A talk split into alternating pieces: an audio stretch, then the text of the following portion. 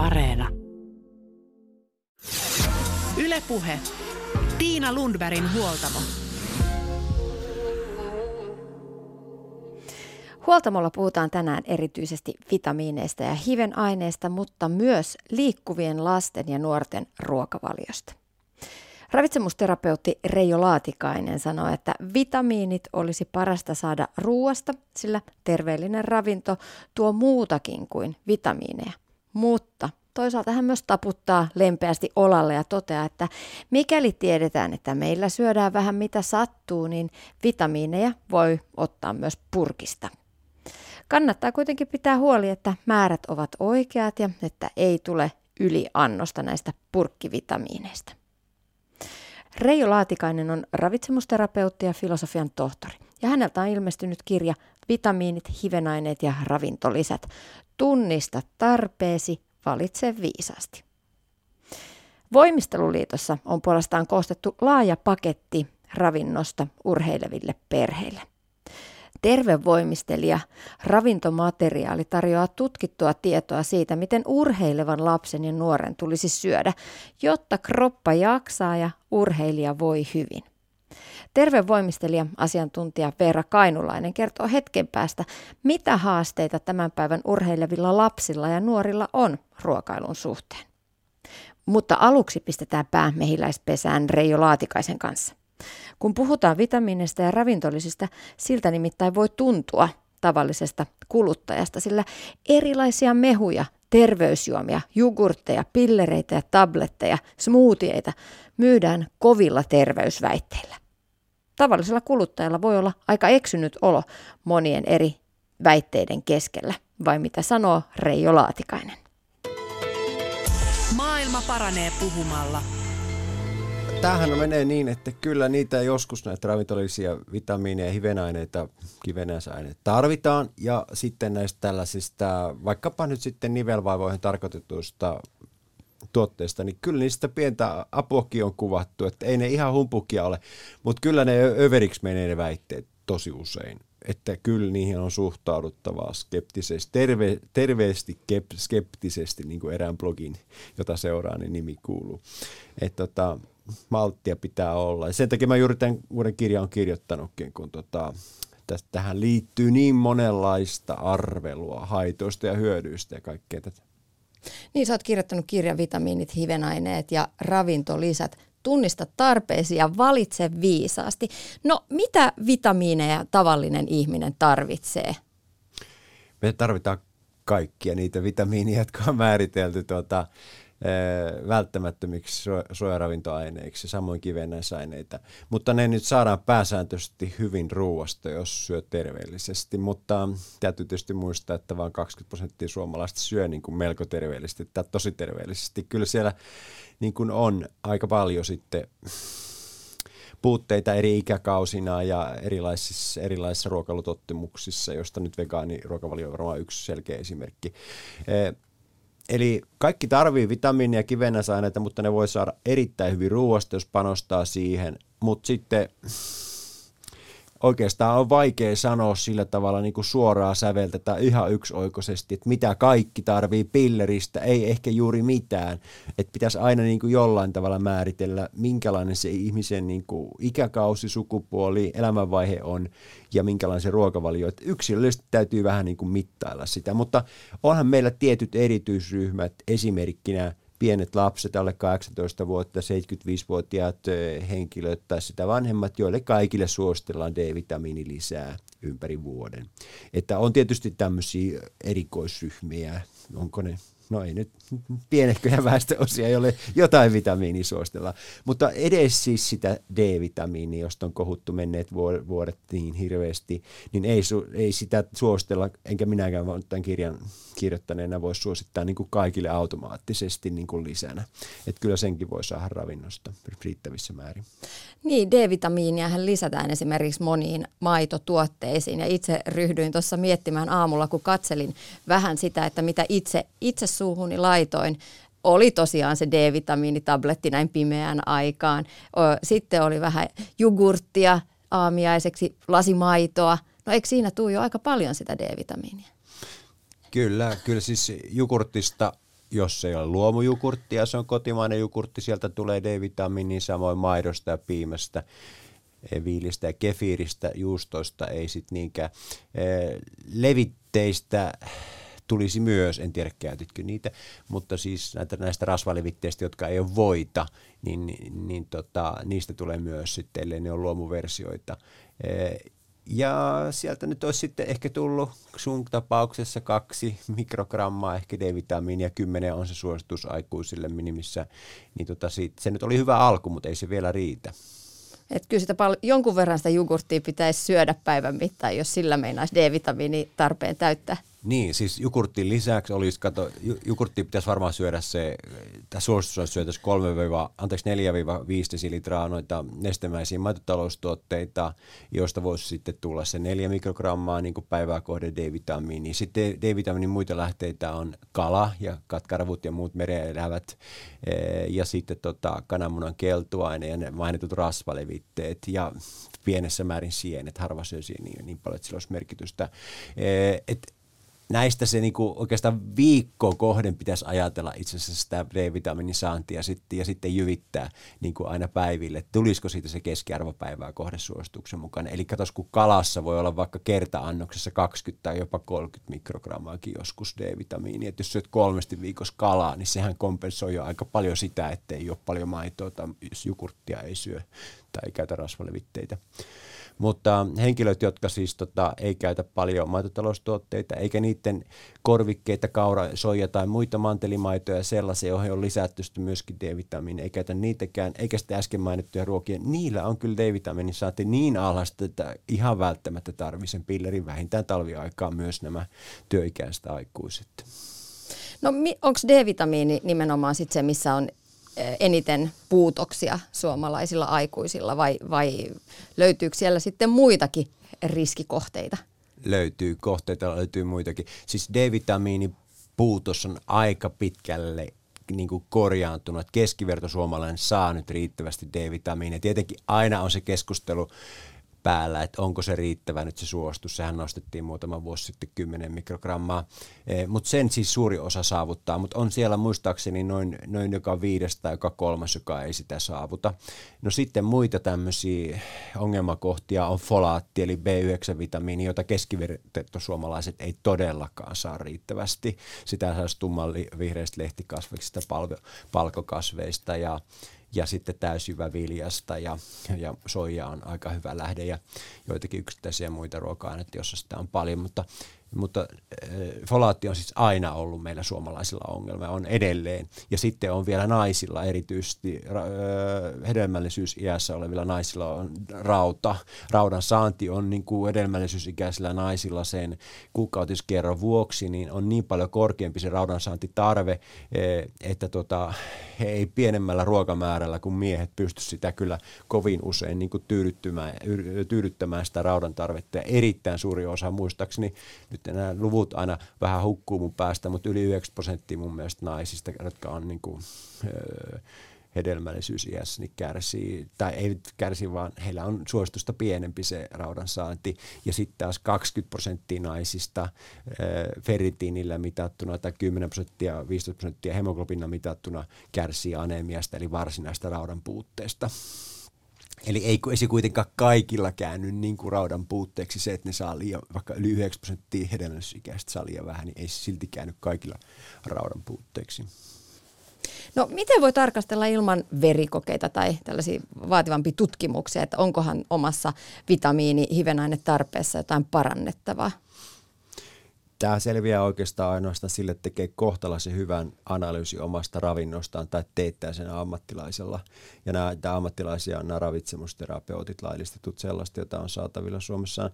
E, mutta se voi tehdä kyllä yksinkin, mutta se vaatii kyllä paneutumista. Eli Fineli-tietokannassa netissä, fineli.fi tietokannassa, joka on kaikille avoin THL-ravintotietokanta, niin sinne pitämällä vähintään kolme päivää, mieluummin seitsemän päivää ruokapäiväkirjaa tarkasti. Ei niin, että se ruokailu muuttuu sitä varten, että sä pidät päiväkirjaa, vaan ihan normaali semmoinen rehellinen syömistottumus viikon ajalta sen kun jaksaa tehdä, niin se antaa automaattisesti sukupuolta ja ikää vastaavat saannit suosituksiin nähden jolloin sitten joka ikisen vitamiinin ja hivenaineen ja proteiinin ja kaikkien muunkin rasvahappojen saannin näkee ja voi lähteä huomaa tai korjaamaan, jos siellä selvästi tulee puutteita. Eli se tulee selvästi semmoinen lukuarvo, lukuarvo alle 100 prosenttia tai yli 100 prosenttia. 100 prosenttia on se, että sä pääset niin kuin siihen suosituksen minimiarvoon.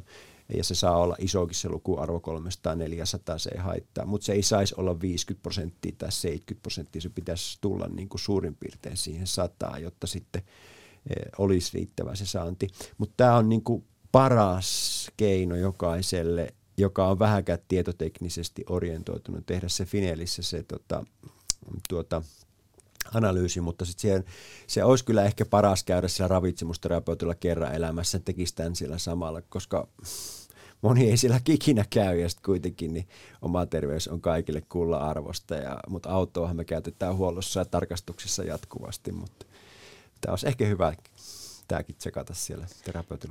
Kyllä, ja vaikka sinne osaisi itse sitten ne lukemat laittaa ja saisi mittaustulokset, ihan sama kuin missä tahansa mittauksissa, mitä me ihmiset tehdään sormuksilla ja kelloilla ja mittareilla, niin sitten se, ei, ei ne tulokset riitä, vaan sitten pitäisi olla jotkut keinot, että mi, millä sitten näitä tuloksia ja mittauksia ja numeroita saadaan parempaa suuntaan. No just näin. Se ei ole välttämättä itsestään selvää, että sanotaan, että tumma, esimerkiksi sanotaan, että tulee tuloksesta folaattia, B9-vitamiinia, niin saa liian vähän.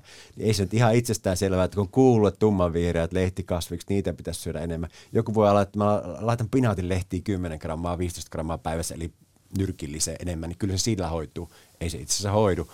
Että siihen joutuu aika paljon niin tekemään ruokavaliomuutoksia, että sen saa sen folaatinkin sitten semmoiselle tasolle, että se on suosituksen mukaista siitäkin en malta olla että sekin on niitä vitamiinia, joka on muuten just näillä hedelmällisyysikäisillä naisilla, niin se suostuu asetettu korkeammalle kuin miehillä samaikäisillä tai sitten nuoremmilla tai vanhemmilla naisilla, että se liittyy taas tähän, että jos sattuisi nainen tulemaan raskaaksi, niin sitten tota, se tarve on on niin paljon suurempi siinä vaiheessa, kun hedelmöitys on juuri, juuri alkanut ja ensimmäinen kolmannes on menossa, niin se tarve on niin paljon suurempi kuin muille ja sen takia se on nostettu korkeammalle se saantisuosituskin ja se on kyllä se 400 mikrogrammaa folaattia aika iso määrä, että se vaatii aika terveellistä syömistä, että siihen pääsee. Ravitsemusterapeutti Reijo Laatikainen, mitä sitten jos saa liikaa vitamiineja. Niitä tulee napsittua vähän jokaisesta purkista huomaamatta, koska niitähän on myyty meille erilaisin keinoin. Niin monivitamiinia, sitten esimerkiksi D-vitamiinia saa ruuasta, niistä lisättynä maitotuotteista, toista ja niin edespäin. Onko liikasaannilla riskejä? On, on. lähes kaikkiin vitamiineihin ja joihinkin kivenäisaineihinkin liittyy liikasaannin riski. Ja, mm, Onneksi liikasaanti on erittäin vaikeaa ruokavaliosta. Että oikeastaan voisi sanoa, että vaan niin kuin jodin liikasaanti uhkaa, jos tiettyjä merileviä, kompua ja tulsia ja sellaisia syö hirveitä määriä, niin se voi olla ongelma. Ja sitten selenin liikasaanti, jos syö älyttömän paljon tota, tuota parapähkinöitä, mutta muuten on melko vaikea syödä, saada niin kuin jotain ravintoaineita ruuasta liikaa. Ehkä suomalaisilla kalkin, kalkin saanti saattaa joskus ylittyä sen, sen maksimisuostus, kun litkitään niin paljon maitoa ja muuta. Mutta sitten näillä pillereillä, niin niillähän saa aika herkästikin liikasaani itselleen aikaisiksi ja ja siis semmoinen absoluuttisen paha myrkytysoire, myrkytysoireen saaminen on tosi vaikea. Siihen pitää mättää aivan hillittömiä määriä, mutta on ihan, ihan niin kuin oikeasti realistista ja, ja semmoinen niin varten otettava pelko, huoli on se, että jos me saadaan näitä esimerkiksi E-vitamiinia, A-vitamiinia, beta-karoteinia pillerinä, ei ruoasta, vaan pillerinä, tai sitten D-vitamiinia ja supersuuria annoksia, niin ne saattaa lisätä jo, ja foolihappo kuuluu kanssa niihin vielä jo supersuurina annoksina, siis noin 10-20 kertaa se, mikä on tämä suomalainen suositus, niin ne lisää tiettyjen syöpien riskiä. Ja ne on erityisesti jostain syystä niin kuin keuhkosyöpä ja sitten tämä eturauhassyöpä. Ja vielä enemmän ne niin kuin realisoituu miehille kuin naisille jostain syystä näissä tutkimuksissa. Ne riskit.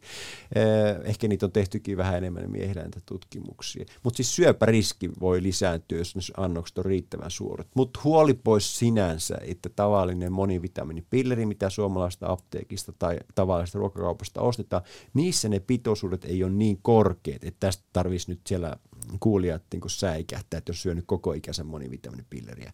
Mutta sen sijaan sitä, että jos on monenlaisia purkkia päällekkäin, niin tulee sitten jotain, esimerkiksi sitä E-vitamiini 15-kertainen määrä siihen, mikä on suosittu, silloin pitäisi kyllä vähän säikähtää, lopettaa se. Ja sitten varoa sitä niin ter- itse oppineiden terveysvaikuttajien puhetta, jotka sitten väittää, että mitä enemmän sen parempi jotain vitamiinia. Esimerkiksi, että osta tämä E-vitamiini, tässä on maltavasti E-vitamiini, se on kaikkein paras. Että et se niin puhe vitamiinista aina pitää tähdätä niin älyttömän korkealle, niin se on kyllä väärä, koska näillä on myös vakavia haittoja.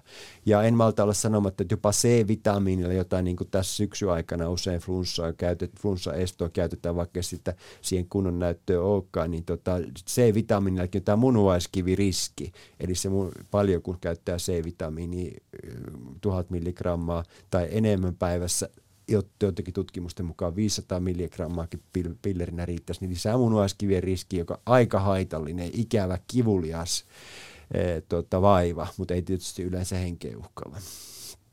Eli kaikilla näillä on, lähes kaikilla näillä on jotain haittoja suurina annoksena. Niin, eli malttipeli myös vitamiinien kanssa. No näin syksyllä pimeän vuoden aikaan flunssat alkaa jyllätä tuolla, tuolla ihmisten keskuudessa ja vitamiinit nousee otsikoihin. Otetaan tällainen esimerkki, jossa perhe, perheessä on lapset vähän flunssassa ja vanhemmat sitten tekee kaikkensa ehkäistääkseen sen flunssansa ja että se ei tarttuisi vaan heihin, jotta sitten arki pyörisi jotenkin normaalisti heti aamusta otetaan sinkkisuihketta nieluun, sitten vähän maitohappobakteeria joko juomana tai tablettina. Otetaan D-vitamiinia reilulannoksella purkista ja varmuudeksi vielä C-vitamiinia ja päälle inkiväärishotti. Pitääkö tämä cocktail flunssan loitolla? Ei ole takeita, mutta kyllähän sitä sinkistä on tietoa, että se tota, sit jos siihen tota, sairastuu siihen tota, flunssaan, niin se hiukan lyhentää sen kestoa. Oliko se nyt sitten 10-25 prosenttia niin, niin, kuin, niin kuin tunneissa tai päivissä sitä flunssan kestoa. sinkki on noista se vissi, joka on on osoitettu. Sitten kaikilla noilla ravintoaineilla tuota inkivääriä lukuun ottamatta, niin jos ne saanit on puutteelliset pitkään, ruokavaliosta siis saanit on puutteelliset, niin silloin tota, se lisä voi olla hyvä, koska se korjaa siihen niin kuin suosituksen mukaiselle tasolle sen saannin. Ja se tiedetään, että jos on pysyvästi vaikka 50 prosenttia tai 10 prosenttia vaan se saanti suosituksesta, niin se kyllä altistaa infektioille. Niin päin sanoen, että jos kun on se suositus, niin jos sen alla pyörii koko ikänsä, niin on, on alttimpi saada infektiotauteja. Mutta jos saat, saavuttaa ruokavallisen suosituksen, niin sitten siihen tämä pillereiden lataaminen ei tuo enää mitään lisää etua. Mutta jos on varma, että meillä syödään tosi epäterveellisesti, eikä todellakaan niin välitetä pätkääkään näistä syömisjutuista, eh, niin sitten tuommoinen koktaili voi olla parempi kuin ei mitään.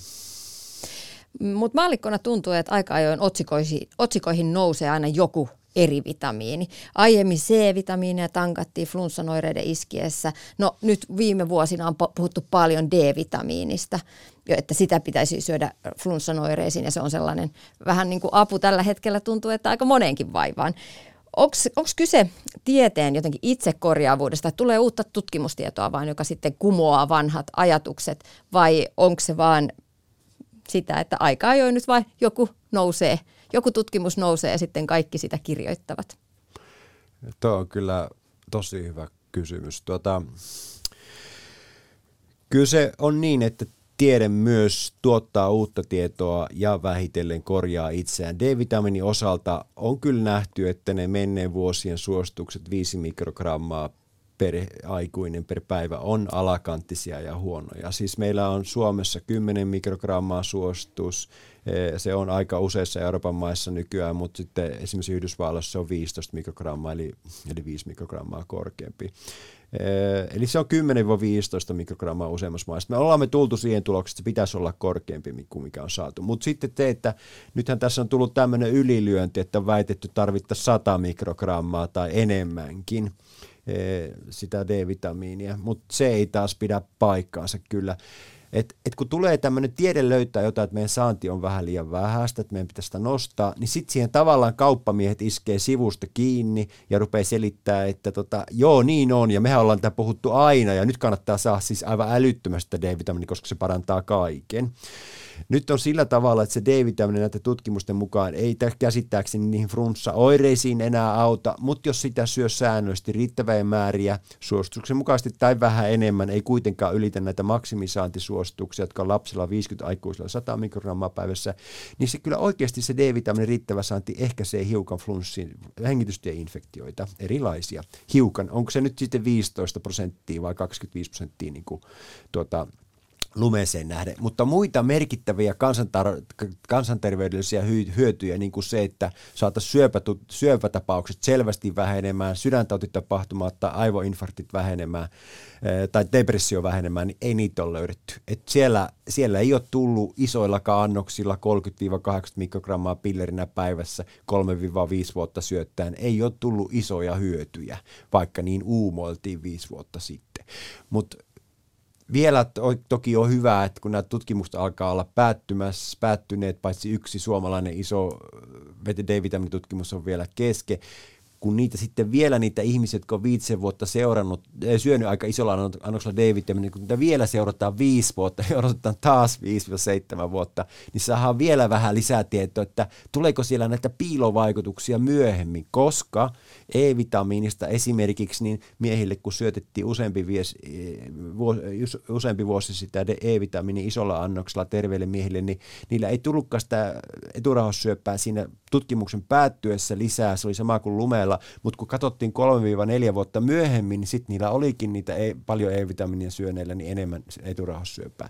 Eli tässäkin voi käydä niin, että me saadaan e- D-vitamiinista vielä lisätietoa suuntaan tai toiseen seuraavan viiden, viiden vuoden aikana. valitettavasti nämä jutut ei selvi silleen niin kuin sormeen napsauttamalla tai niin kuin jossakin Nokian tai Applen tota, tietokone tuotekehitysosastolla muutamassa viikossa. Näihin menee aina niin kuin älyttömän pitkä aika. Ravitsemusterapeutti Reijo Laatikainen. Otetaan sitten käsittelyyn muutamat erityisryhmät. Mainitsit jo tuossa aiemmin vegaanit, että vegaaneilla on mahdollista jonkinlaisia puutostiloja on. Mitä vegaanin pitäisi muistaa ja miettiä omassa ruokavaliossaan, jos just nimenomaan puhutaan vitamiineista, hivenaineista ja ravintolisista? No vegaani pitäisi ensinnäkin aina muistaa se B12-vitamiini. Sitä ei kerta kaikkiaan eläinkunnan tuotteista saa. Ja kun on tehty kansainvälisiä selvityksiä, niin kolmas osa tai neljäsosa vegaanista ei käytä sitä B12-vitamiinia, vaikka he hyvin tietävät, että sitä pitäisi käyttää. Eli tämä pitäisi nuijia kyllä jokaisen vegaanin niin kuin itsensä tai ystävänsä ystävänsä päähän, että se todella tulee otettua. Senhän voi ottaa myös moni, monivitamiininen, jos, jos niin haluat, ei se ole pakko olla pelkkä B12. No sitten muu, mu, muuten niin kyllä vegaanit kuuluu just siihen ryhmään, joiden kannattaisi erityisesti, jos ei kenenkään muun, niin niiden kanssa erityisesti tehdä se ruokavalioanalyysinsä, että tulee D-vitamiini riittävästi. Sitten to, toinen on tuota, no rauta on rauta ei yleensä ongelma, koska palkokasveissa ja täysjyväviljossa on aika paljon rautaa, mutta vegaaneilla on kuitenkin raudanpuutosanemia sen takia enemmän kuin heillä, heillä tota, sit se rauta imeytyy huonommin. Omega-3-rasvahapot on yksi, joka usein saattaa vegaaneilla jäädä. Sehän ei kuulu näihin vitamiineihin, venaineisiin, mutta kuitenkin omega-3-rasvahapot kannattaisi heidän ehdottomasti katsoa. Ja sitten kalkki, kun maitotaloustuotteet jää pois, niin kalkin saanti saattaa olla – aika paljon vähäisempää. Että siinä on varmaan ne keskeisimmät jutut. Ja välillä aina kuullaan myöskin tästä sinkistä, että sinkin saanti on liian vähäistä. No on se pikkusen pien, isompi se riski sinkin saanti, mutta jos terveellisesti vegaaniruokavalio no, tekee, niin se sinkki ei kyllä jää sitten alhaiseksi. siinä on ne vegaaniruokavalion suurimmat haasteet.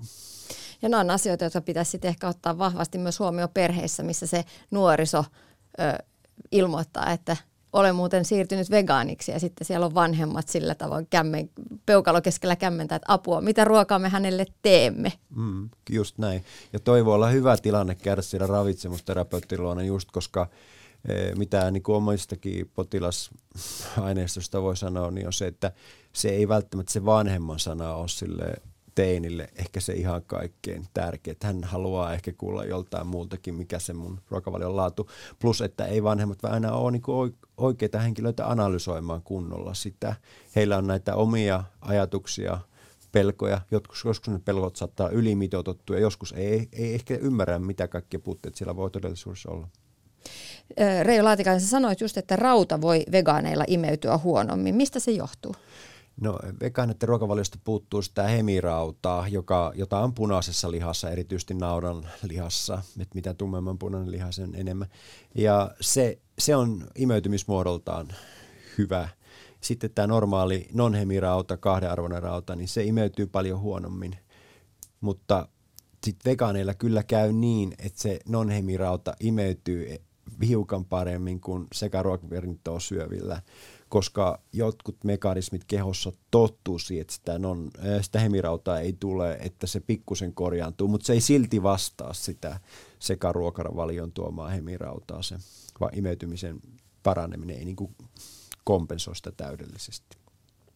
No entäpä sitten, jos puhutaan näistä erityisryhmistä, niin fitnesspiireissä tällaiset ketodietit on olleet suosiossa, jossa, jossa syödään sitten nimenomaan sitä lihaa ja jätetään hiilihydraatit vähemmälle. Mitä silloin pitäisi ottaa vitamiinien saannissa huomioon? No tähän ketodiettiin liittyy sellainen, että se on tietysti paitsi fitnesspiireissä, niin myös sitten laihduttajilla – laiduttajilla niin aika suosittu ruokavalio. Ja laihduttajilla tietysti, kun se energiamäärä on pienempi kuin fitness-ihmisillä, niin aina kun ruoan energiamäärä eli kokonaissyömismäärä tippuu, niin silloin suurentuu ne riskit siitä, että jotain suojaravintoaineita ei saada riittävästi. Mutta tietysti ketogeenisessä ruokavaliossa niin suuri huoli on nämä rasvanlaadut ja sitten toisaalta se kuitu, että sitä kuitua tulee yleensä hyvin vähän. Ne on niin ne isot kysymykset, mutta sitten vitamiinien ja, ja tota, hivenaineiden osalta, se oikeastaan riippuu, miten sen niin kuin sitten tekee. Et jos sieltä, jos se niin kuin oikeasti on lähinnä lihaa ja kasviksia, kasvikunnan tuotteita, pähkinöitä ja siemeniä, niin silloin esimerkiksi taas kerran, jos sieltä tuotteet jää esimerkiksi pois ja margariinit ja muut rasvallisliitteet, niin D-vitamiini on yksi ja kalkki voi olla yksi ongelma. Et oikeastaan siellä voi tulla useista ravintoaineista puutteita, kun siellä jää niin monta niin kuin keskeistä ravintoainetta pois. Mutta jos sen ketogeenisen ruokavalion suunnittelee fiksusti ja käy sillä Finelissä tekemässä vähän laskelmia, eh, niin kyllä sen pystyy toteuttamaan niin, että sieltä saa kaikki ravintoaineet. Mutta ei, ei sitä hutiloiden voi tehdä. Kyllä se, sieltä saattaa just ne folaatit ja samat puutteet kuin muillakin niin jäädä alakanttiseksi. Eli aina jos ruvetaan karsimaan ruokavaliota, niin kannattaa vähän hälytyskellojen soida. Allergia, allergikot on yksi ryhmä, jolla pitäisi tarkastella sitä omaa, omaa ruokavaliotaan. Ja sitten myös aertyvästä suolesta kärsivät, jotka ovat saaneet helpotusta FODMAP-ruokavaliosta. FODMAPhan on ruokavalio, jossa vältellään tiettyjä vatsaa ärsyttäviä ruoka-aineita. Mitä silloin pitäisi ottaa huomioon? Niin näitä ärtyvästä suolesta kärsiviä on tosi paljon. Että se on noin 10 prosenttia väestöstä, jossa, jolla se oikeasti haittaa elämää se suolen toiminta. Ja, eli puhutaan puolesta miljoonasta suurin piirtein, niin heidän kannattaa huomioida yleensä siellä on se sama juttu, että D-vitamiini on heillä aika usein se ongelma, koska he karsii, vaikka ei olisi ehkä tarvekkaan, niin maitotaloustuotteita voi melko usein. Ja samalla tulee tietysti kalkin kanssa vähän ongelmia.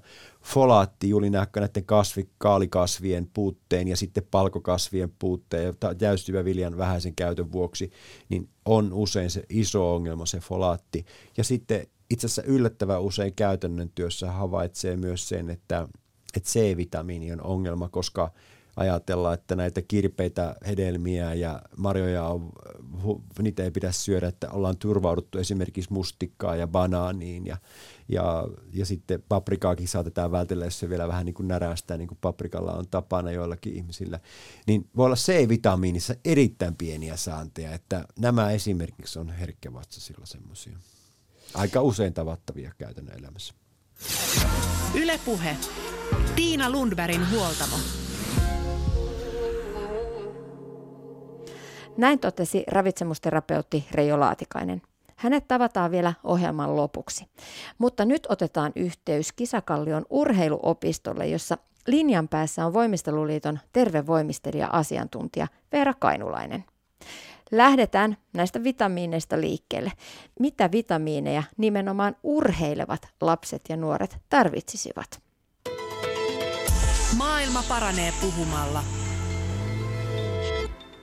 No oikeastaan, että jos ruokavalio on monipuolinen ja se ruokavalio on koostettu järkevästi, niin periaatteessa lasten ja nuorten ei hirvittävästi tarvitsisi mitään vitamiinilisiä ottaa. Ainut poikkeus on D-vitamiini, mistä pitää huolehtia, että se saanti on riittävää, varsinkin jos urheillaan niin sanotusti sisälajeissa, missä tulee muutenkin vähän ehkä liian vähän altistusta auringolle, niin silloin olisi tosi tärkeää, että se D-vitamiini olisi siellä niin kuin riittävästi ruokavaliossa läsnä. Ihan myöskin sen takia, että D-vitamiini on välttämätön myös immuunipuolustukselle ja sitten sitä kautta ehkäisee myös sairastumisia. No entäs rautalisä? No, rautalisä on toinen, ja rautalisä oikeastaan on siinä, siinä mielessä ö, kriittinen, että jos energian saanti on liian vähäistä, eli urheileva lapsi tai nuori saa liian vähän energiaa, niin silloin herkästi myös raudan saanti, saanti on liian vähäistä. Eli rautalisä on hyvä pitää myöskin siellä mukana. No, Voimisteluliitto on tehnyt kattavan tervevoimistelijapaketin, jossa yhtenä merkittävänä osana on terveen voimistelijan ravintoopas. Tämä opas löytyy ilmaiseksi Voimisteluliiton nettisivuilta ja se on siis sieltä ladattavissa. Veera, mikä on haasteena nimenomaan voimistelijoiden ruokavaliossa? No oikeastaan, jos puhutaan ihan yleisestikin urheilevista lapsista ja nuorista, niin suurin haaste on liian vähäinen energiansaanti. Ja myöskin se, että ehkä ei välttämättä osata syödä riittävän monipuolisesti ja niin, että sitä energiaa tulee järkevistä lähteistä riittävästi. Mutta jos katsotaan ylipäätänsä niitä ongelmia, mitkä syömiseen liittyy, kun puhutaan urheilevista lapsista ja nuorista, niin se liian alhainen energiansaanti on ylivoimasti suurin haaste. Ja tämä ehkä vielä korostuu esteettisissä urheilulajeissa. Niin, usein ajatellaan, että voimistelussa just nimenomaan tällaisessa esteettisessä lajissa pitäisi syödä vähän ja kevyesti. Ja joillain vanhemmilla on jopa pelkoa siitä, sitä kohtaa, että lajissa viedään kohti epätervettä suhdetta ravintoon ja ruokailun. Kun tätä tervevoimistelija materiaalia käy läpi, niin viesti on kuitenkin päinvastainen. Kehoitus oikeastaan siellä on syödä paljon ja terveellisesti, jotta sitten jaksetaan treenata. Kyllä, se on juuri näin, että oikeastaan semmoinen niin kuin terveellinen ruokavalio opitaan siellä perheessä kotona jo silloin lapsuusvaiheessa, ja silloin siihen ruokailuun ja ruokatottumuksiin pitäisi saada semmoinen rentous, että sitä ruokaa tulisi riittävästi tasaisin väliajoin, että se ruokarytmi pysyisi tasaisena, niin silloin pystytään kaikista parhaiten varmistamaan se terve, terveellinen kasvu ja kehitys, ja myös samalla se riittävä energian saanti siihen urheiluun vaarantamatta sitä, sitä terveyttä. No jos laajennetaan pois siitä voimistelun kentästä ja pohditaan myös muiden lajien nuoria, niin onko siellä vaikka jääkiekossa tai jalkapallossa samat haasteet, että pitäisi syödä vaan enemmän? Kyllä, ne on ne samat haasteet oikeastaan kautta urheilukentän. Ja nimenomaan se, että sitä energiaa tulisi niistä oikeista, oikeista lähteistä, että tosiaan se ruokavalio olisi monipuolinen, niin silloin, silloin tota, ei pitäisi olla huolta siitä, siitä energiansaannista, että syödään oikeasti se aamupala, lounas, päivällinen iltapala ja sitten mahdolliset välipalat siihen siihen päälle. Et jos ruvetaan siitä ruuasta ja ruokarytmistä pihistelemään, niin helposti tulee tehtyä, tehtyä sit vääriä valintoja ja sitä energiaa haetaan sitten niin kuin vääränlaisista lähteistä, esimerkiksi energiapatukoista ja tämän tyyppisestä. Mutta tota, kyllä se on läpi urheilukentän se suurin haaste, on nimenomaan se, että sitä energiaa ei saada riittävästi. No tässä UKK-instituutin terveurheilija-paketissa painotetaan myös ravinnon merkitystä jopa urheiluvammojen ehkäisyssä. Miten riittävä ja hyvä ravinto voi ehkäistä jopa urheiluvammoja? No oikeastaan se tulee sitä kautta, että mikäli sä lähdet harjoituksiin niin, että sä oot nälkäinen ja sulla on tietynlainen energiavaje, niin se vaikuttaa heti siihen keskittymiskykyyn, oppimiskykyyn ja silloin jos keskittymiskyky siellä prakaa, niin helposti silloin tulee näitä urheiluvammoja. Ja samoin jos se ruokavalio ei ole riittävän monipuolinen, että esimerkiksi just tästä D-vitamiinista ei pidetä huolta ja sen saannista, niin se altistaa heti tämmöisille luustoperäisille vammoille sitten paljon herkemmin kuin jos, jos se D-vitamiini on siellä ravinnossa riittävällä tasolla ja se ruokavalio muutenkin on niin kuin energian saanniltaan riittävä. No millainen sitten on, on sellainen ö, niin kuin hyvä, hyvää ravintoa urheilijalle. Aika monissa perheissä vanhemmatkin itse katselee vähän, että mitä tässä syödään ja esimerkiksi mietitään hiilareiden ja proteiinien suhdetta ja ehkä halutaan vähentää niitä hiilihydraatteja lautaselta. Mitäs lasten ja nuorten kanssa? No, hiilihydraatithan on tärkein energialähde oikeastaan, että mistä sitä, mitä siitä niin kuin tai mistä sitä energiaa tulee. Että just se, että sieltä lautaselta löytyy sitä hiilihydraattia, löytyy se proteiinin lähde ja löytyisi myöskin riittävästi kasviksia. Ja sitten pitäisi osata arvioida sitä, että jos lapsi liikkuu paljon, mutta ne harjoituspäivätkään ei ole aina ehkä ihan samanlaisia, niin osaisi niin kuin ennakoida sitä, että millainen harjoituspäivä sillä lapsella on ollut tai nuorella, ja kuinka paljon hän sitä energiaa minäkin päivänä tarvitsee, niin silloin se lautasmallikin ikään kuin muuttuu merkittävästi sen mukaan, että mikä se energian kulutus on. Jos esimerkiksi on kovia treenejä ja on niin kuin vaikka useampi treeni päivässä, niin silloin nimenomaan pitäisi huolehtia niistä hiilihydraatin saannista. Et muuten ei vaan jaksa. No mennään sitten sinne arkeen, näiden perheiden, urheilevien perheiden, lasten ja nuorten arkeen. Aamiaisen merkitystä on korostettu vuosikymmenet, jo omasta nuoruudesta muistan, kuinka aamiainen on päivän tärkein ateria. Millainen on hyvä urheilijan aamiainen?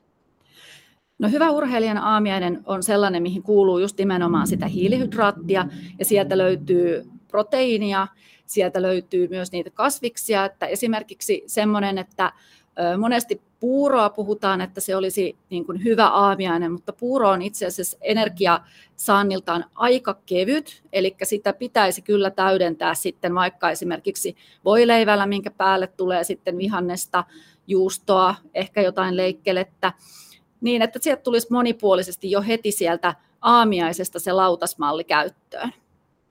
Sitten mennään lounaaseen. Lapset ja nuoret syövät koulussa ja kouluruokailua tutkittaessa on huomattu, että nimenomaan tytöillä on ongelmia kouluruuan kanssa ja se ei oikein maistu. Miten Veera Kainulainen että kouluruokaa saataisiin brändättyä jotenkin, että, että se rupeisi maistumaan?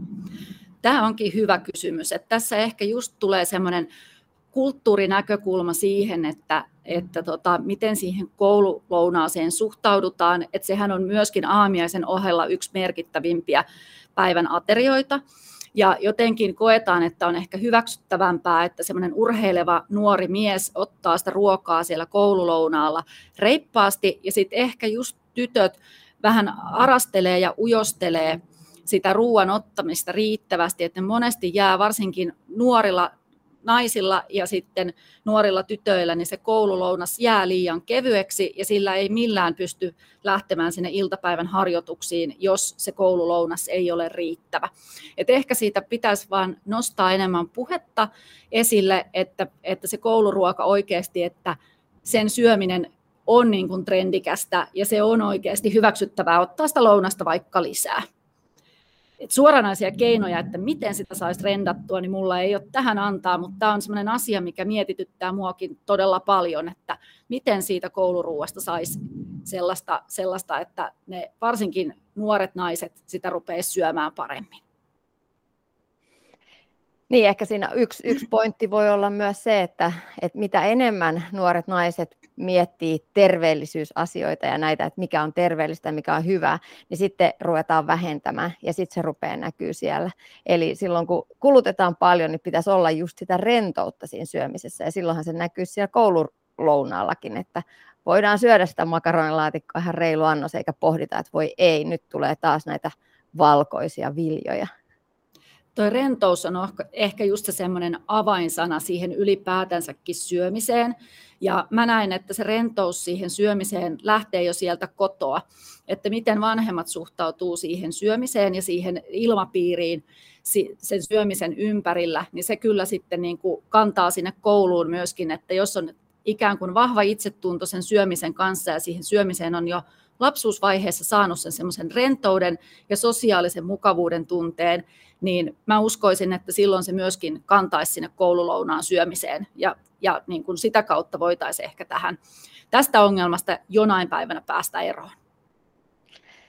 Mennään sitten Veera Kainolainen äh, noihin välipaloihin. Tällä hetkellähän kauppojen hyllyt ovat täynnä erilaisia välipalatuotteita. On erilaisia jogurtteja, jogurtin kaltaisia tuotteita, juotavia smoothieita, erilaisia proteiinipatukoita, vauvasoseita, mehuja ja niin edespäin. Millainen on urheilijalle, urheilevalle nuorelle ja lapselle hyvä välipala? No taas tullaan siihen energiansaantiin. Eli jos menet esimerkiksi koulusta suoraan harjoituksiin, niin kyllä sen välipalan pitäisi olla sellainen, että se takaa sen energian saannin sen harjoituksen ajan.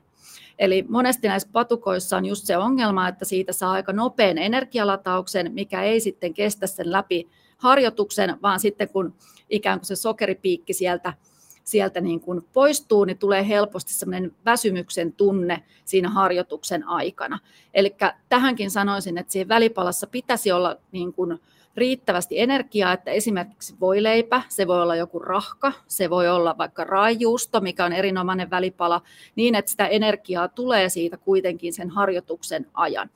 Ja nyt peilaan voimisteluun, missä harjoitellaan pitkiä harjoituksia, että saatetaan harjoitella vaikka kolmekin tuntia kerrallaan, niin siellä kesken harjoituksenkin voi olla ihan ok ottaa semmoinen niin lisäenergiabuusti ja siihen sanoisin, että sitten se voi olla niin kuin sen harjoituksen aikana joku vähän kevyempi, että sitten se voi olla vaikka hedelmä tai semmoinen vauvasose, mutta yksistään jollain vauvasoseella tai pelkällä hedelmällä ei kannata kyllä lähteä sinne kolmen tunnin harjoitukseen. Ja sama, sama näkyy sitten siellä esimerkiksi jääkiekon puolella. Siellä myös nuorilla pojilla ja tytöillä niin harjoitukset on aika pitkiä pukemisineen ja oheisharjoitukset ja sitten vielä jääharkat päällä. Että siellä on ihan sama juttu, että kyllä melkein treeneihinkin tarvitsisi olla sitten sitä jonkinnäköistä lisäenergiaa tarjolla. Kyllä, ja nimenomaan sen harjoituksen jälkeen olisi tärkeää, että, että se seuraava ruoka tulisi aika nopeasti sen harjoituksen päättymisen jälkeen. Että jos ei ole mahdollista päästä ruokapöytään sinne esimerkiksi kotiin vaikka pitkien harjoitusmatkojen takia, niin myöskin siinä kohtaa se välipala olisi niin kuin todella välttämätön sen palautumisen kannalta. Et siinäkin kohtaa pitäisi uskaltaa ottaa joku välipala, mikäli sitä lämmintä ruokaa tai sitä seuraavaa ateriaa ei pystytä siihen puolen tunnin sisään harjoituksen päättymisestä takaamaan. Niin, aika moni nuori kaivaa sellaista palautusjuomaa laukusta tai välipalapatukoita niiden treenien jälkeen jotenkin pitäisi tässäkin kohtaa saada brändättyä ne äitien tekemät tai isien tekemät voileivät, että sieltä voisi löytyä sieltä treenikassista sitten ihan kunnon voikkarit treenin Kyllä, ehdottomasti juuri näin että se on todellakin sen palautumisen kannalta se on tärkeää, että sitä energiaa saadaan sinne kehoon heti sen harjoituksen jälkeen. Ja tämä on taas yksi asia siihen vammojen ennaltaehkäisyyn, että se palautuminen lähtee oikeastaan käytiin siitä, siitä seuraavasta ruuasta, niin jotta se kroppa palautuu sitten seuraavan päivän harjoituksiin, niin olisi tosi tärkeää, että, että huolehditaan myös tästä oikeanlaisesta palautumisesta. Lautasmallista puhutaan paljon ravintosuositusten yhteydessä.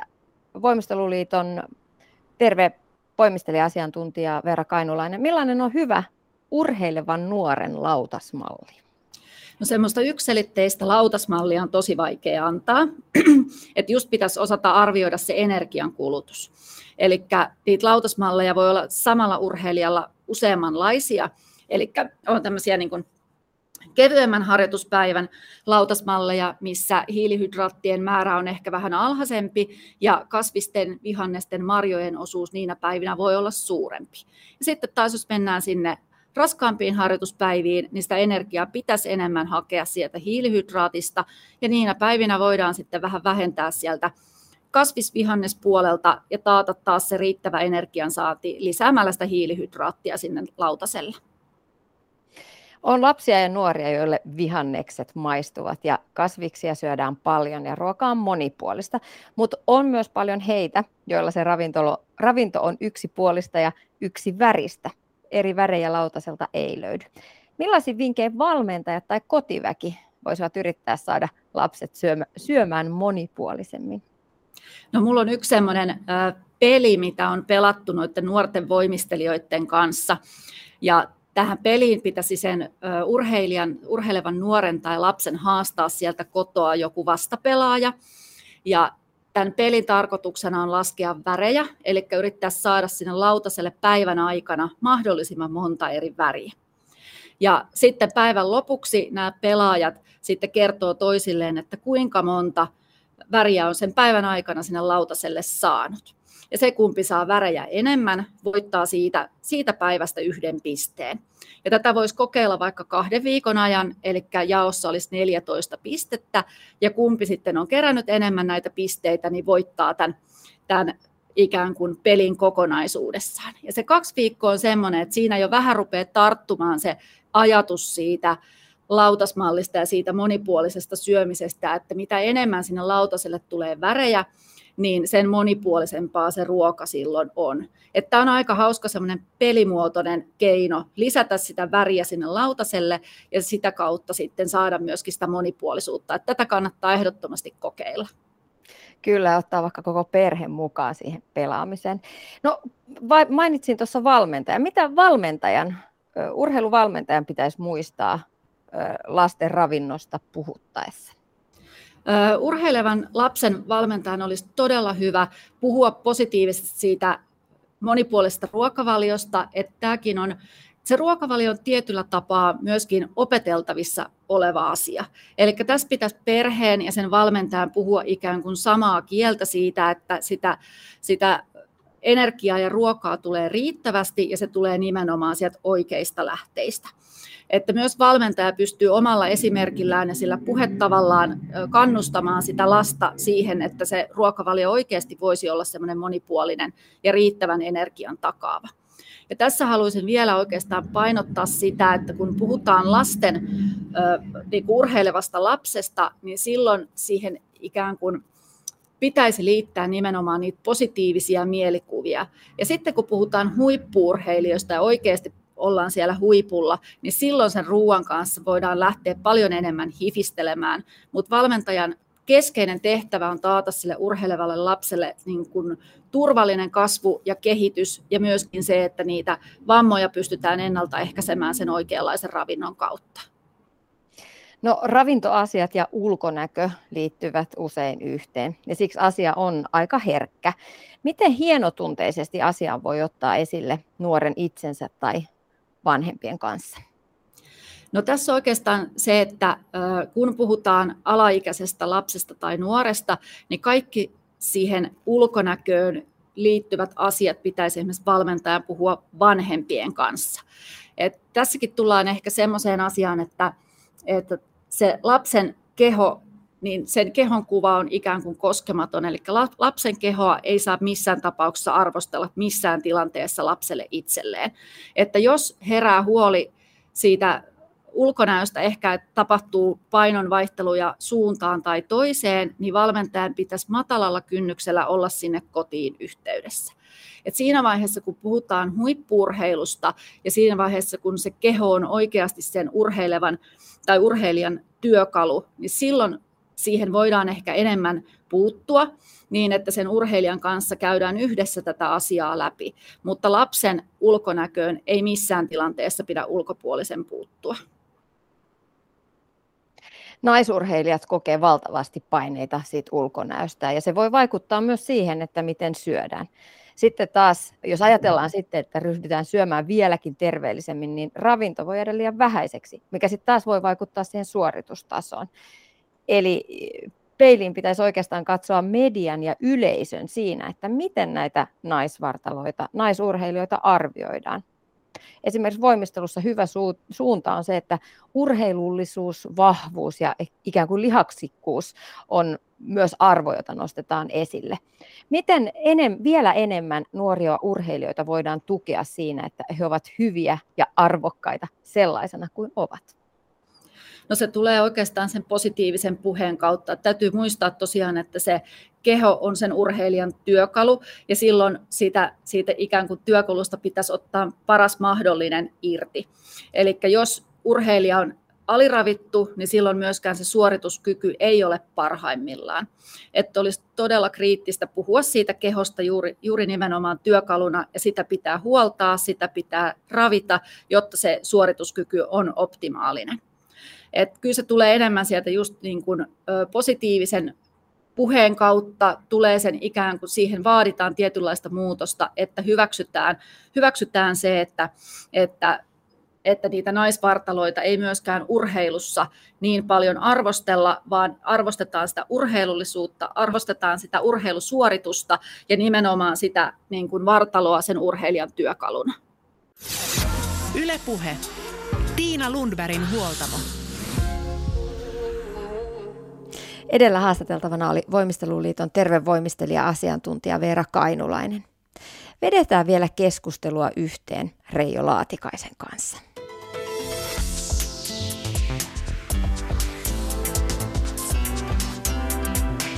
Yle Puhe.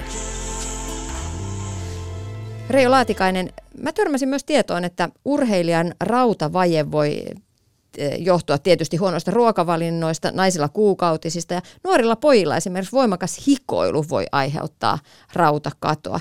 Pitäisikö nyt esimerkiksi tällaisten kovasti hikoilevien nuorten jääkiekkoilijoiden tai muiden pallopelien nuorten pelaajien mittauttaa ja pohtia niitä rauta-arvojaan? vai varsinkin jos tietää, että se lapsi hikoilee niin sanotusti päänsä märäksi? Ei, ei pidä sillä tavalla ajatella, että se hikoilu automaattisesti tarkoittaa sitä, että on matalat rauta-arvot, mutta kyllä se hemoglobiini on hyvä mittauttaa, jos sit ei tiedä mikä se on ja milloin se on mitattu viimeksi. Ja varsinkin, jos on vetämättömyyttä, väsymystä ja muuta, joka ei esimerkiksi selity sitten valvomisella tai jollain muulla ilmeisellä asialla niin kyllä se on sitten hyvä mittauttaa ja katsoa, että voiko se rauta olla siellä ongelma. Ja jos se hikoilu on, ja sitä on niin kuin oikeasti se selittävä tekijä, mä en osaa sanoa miten usein sitten on. Ei, jos, tästähän ei ole kunnon semmoista, että osaisi niin rautalankamallista sanoa, että se, jos näin paljon hikoilet, niin silloin sulla on varmaankin rautaongelma. Semmoista ei voi sanoa. Se on hyvin yksilöllistä, eikä se liene iso ongelma. Mutta, mutta on hyvä ehkä tsekata tilanne, se hemoglobiini, jos tota, hikoilee paljon ja on niitä väsymysoireita tai sen tyyppisiä. Reijo Laatikainen, lopuksi vielä ö, yhteenvetona. Miksi vitamiinit ja hivenaineet olisi parempi ottaa ruuasta kuin purkista? No siihen on useita syitä. Eli ö, kun syö terveellisesti ja ottaa ne ruuasta, niin ei ole vaaraa ensinnäkään, että saa niitä liikaa.